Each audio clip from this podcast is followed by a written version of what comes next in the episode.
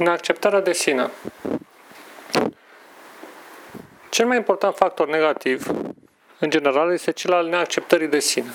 Bineînțeles, mă refer ca factor de perturbare a vieții. Dacă nu ne putem accepta pe noi înșine, atunci cum vom putea să acceptăm și pe alții? Măsura evanghelică de a iubi pe ceilalți ca pe tine însuți reflectă în oglinda acest principiu. Cum vei putea să iubești pe ceilalți dacă tu nu te iubești pe tine?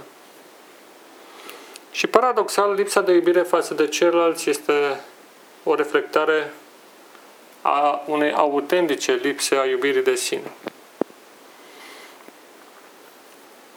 Omul egoist este, prin esența lui, o persoană care se urăște pe sine. Egoismul este o construcție mentală vis-a-vis de un anumit comportament sau o anumită persoană pe care el dorește să o întruchipeze, dar nu neapărat persoana proprie.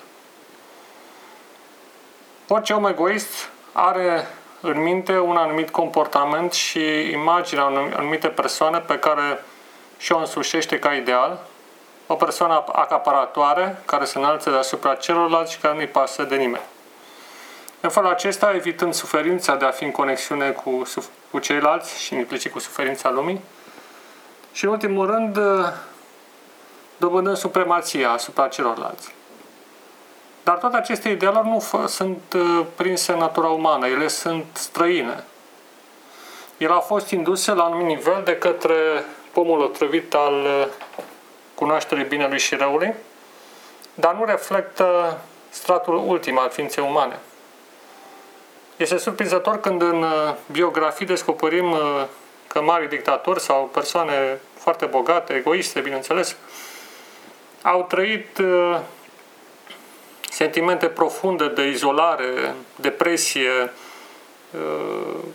de lipsa stimei de sine, iar tot efortul acela de a crea o imagine a unei persoane dure de granit nu reflecta decât o formă de a se distanța de un mediu pe care ei simțeau ostil și față de care ei erau vulnerabili.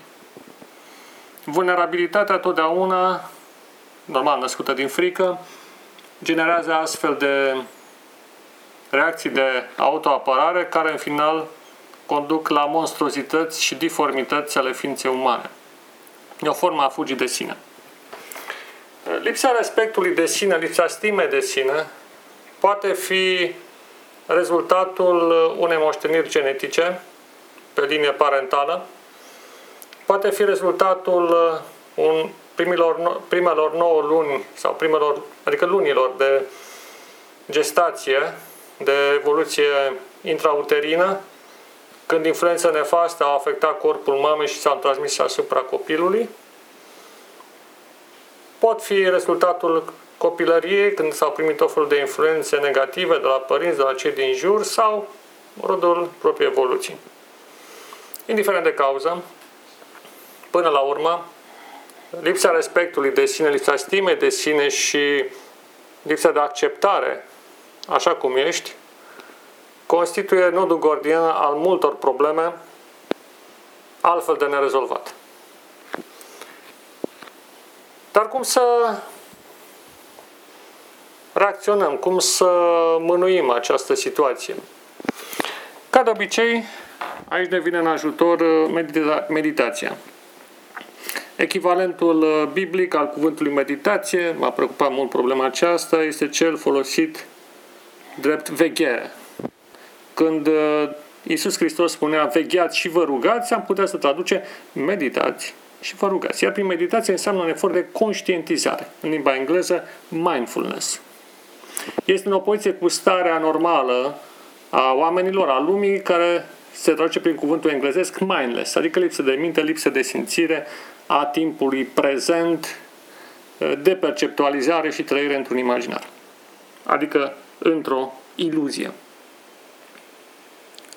Meditația sau vechierea constă într-o profundă ancorare în prezent și o privire fără teamă în interiorul nostru.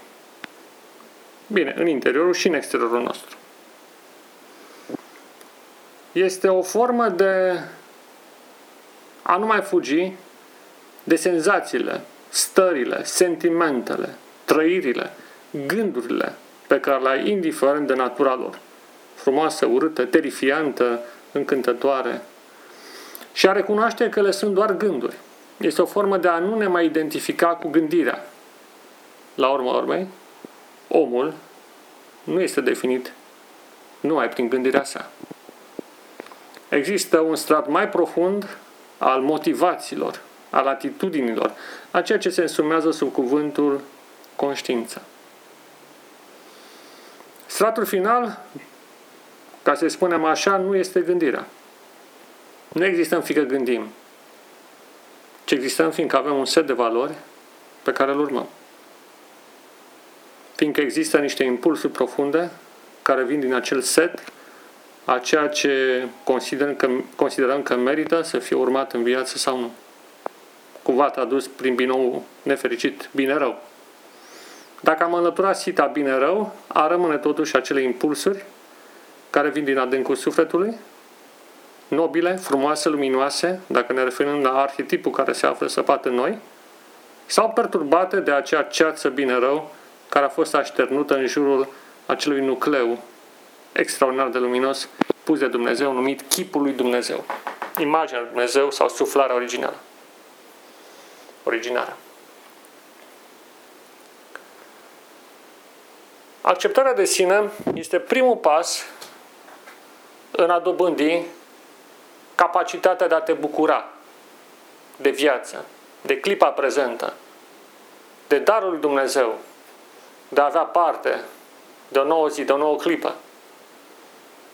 Și de aici plecăm mai departe pentru a vedea frumusețea care subzistă totuși în tine, dincolo de aspectul care ți pare urât, frumusețea celor din jur, trecând dincolo de răutatea care există și la ei, ca și la tine, și ulterior să vezi frumusețea lumii.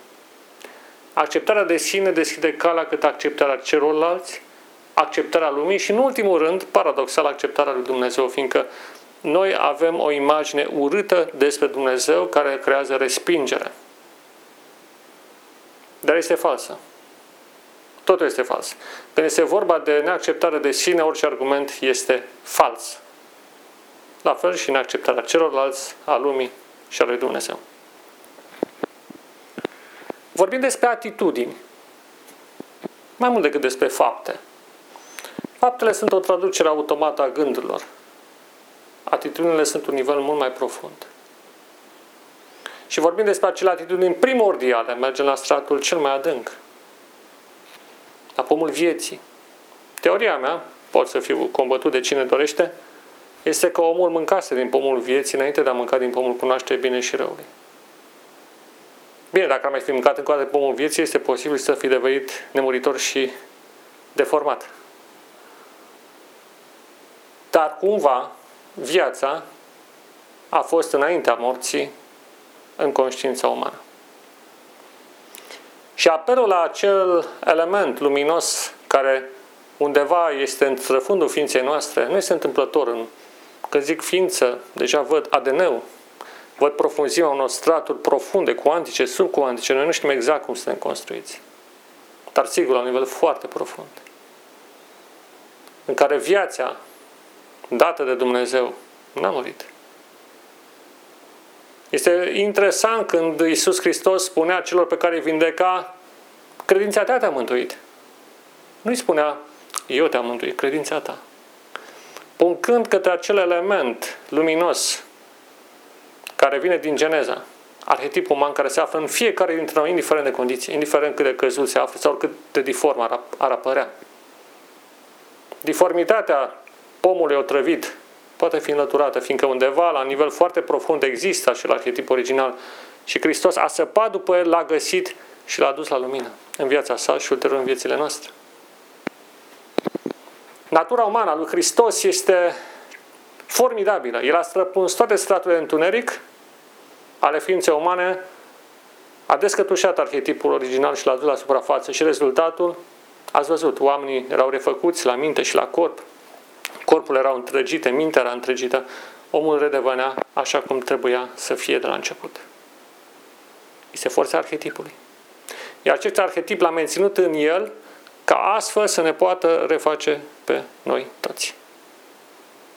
Iar în final, de-a lungul eternității, să ne mențină în contact strâns cu arhetipul omului, astfel că niciodată să nu mai cădem. Adam, când a căzut, n-a fost conștient de acel arhetip original. El n-a săpat prin meditație. Ziua de sabat, ziua de odihnă, odihnă ziua șaptea, nu altă zi. Era destinată meditației. Meditație profundă. Cel trei mari instituții, postul, meditația și rugăciunea sau dialogul cu Dumnezeu. Odihna sau repausul în starea de veche se cheamă meditație.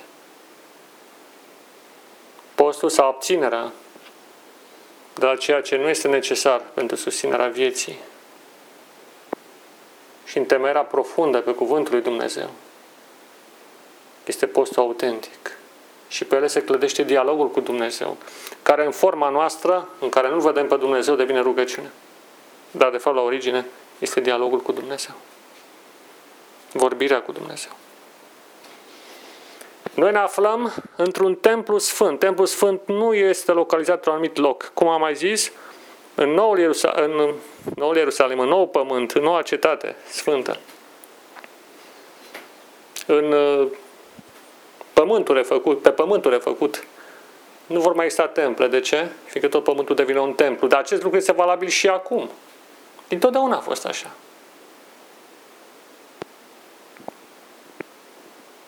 Tot pământul este templul lui Dumnezeu.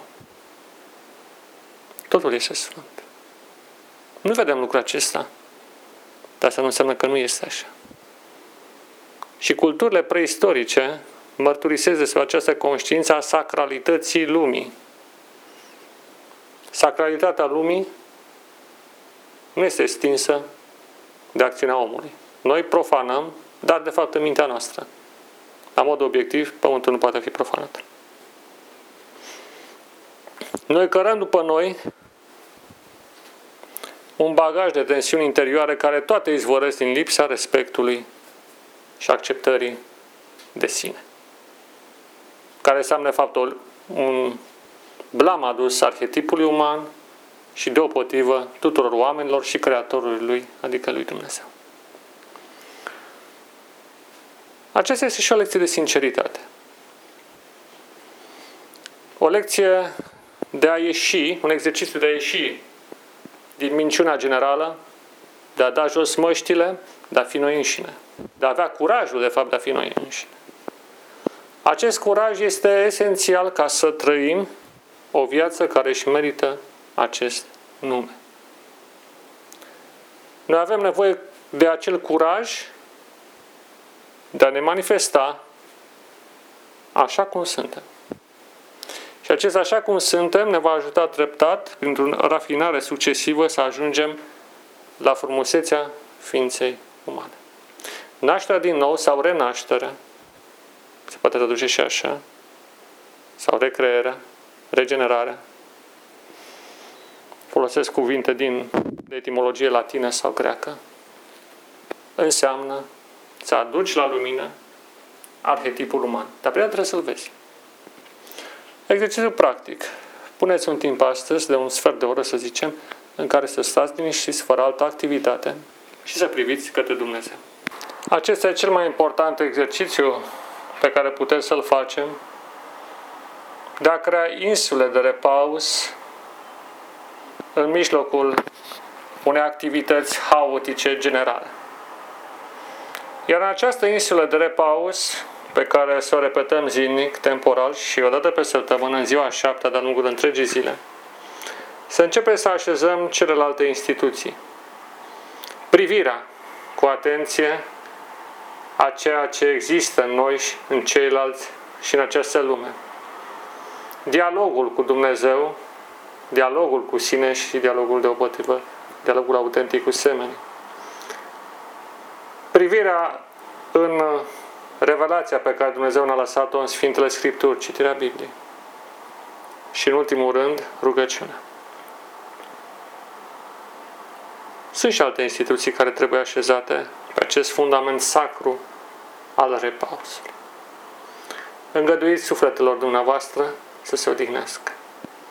Oferiți-ne o oază de repaus ca să vă priviți așa cum sunteți. Nu vă fie teamă de ceea ce simțiți. Trăiți până la capăt gustul a tot ceea ce există, fără neapărat să-l traduceți în fapte și acțiuni.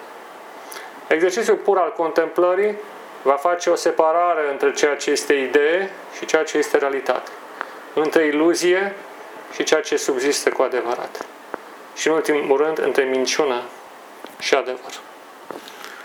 Vă mulțumesc pentru atenție și vă doresc o zi binecuvântată. Și nu uitați, iubiți-vă pe dumneavoastră înșivă, iubiți pe ceilalți, iubiți lumea aceasta în care trăim și, în ultimul rând, ca o consecință a tuturor acestor iubiri, iubiți-L pe Dumnezeu. Amin.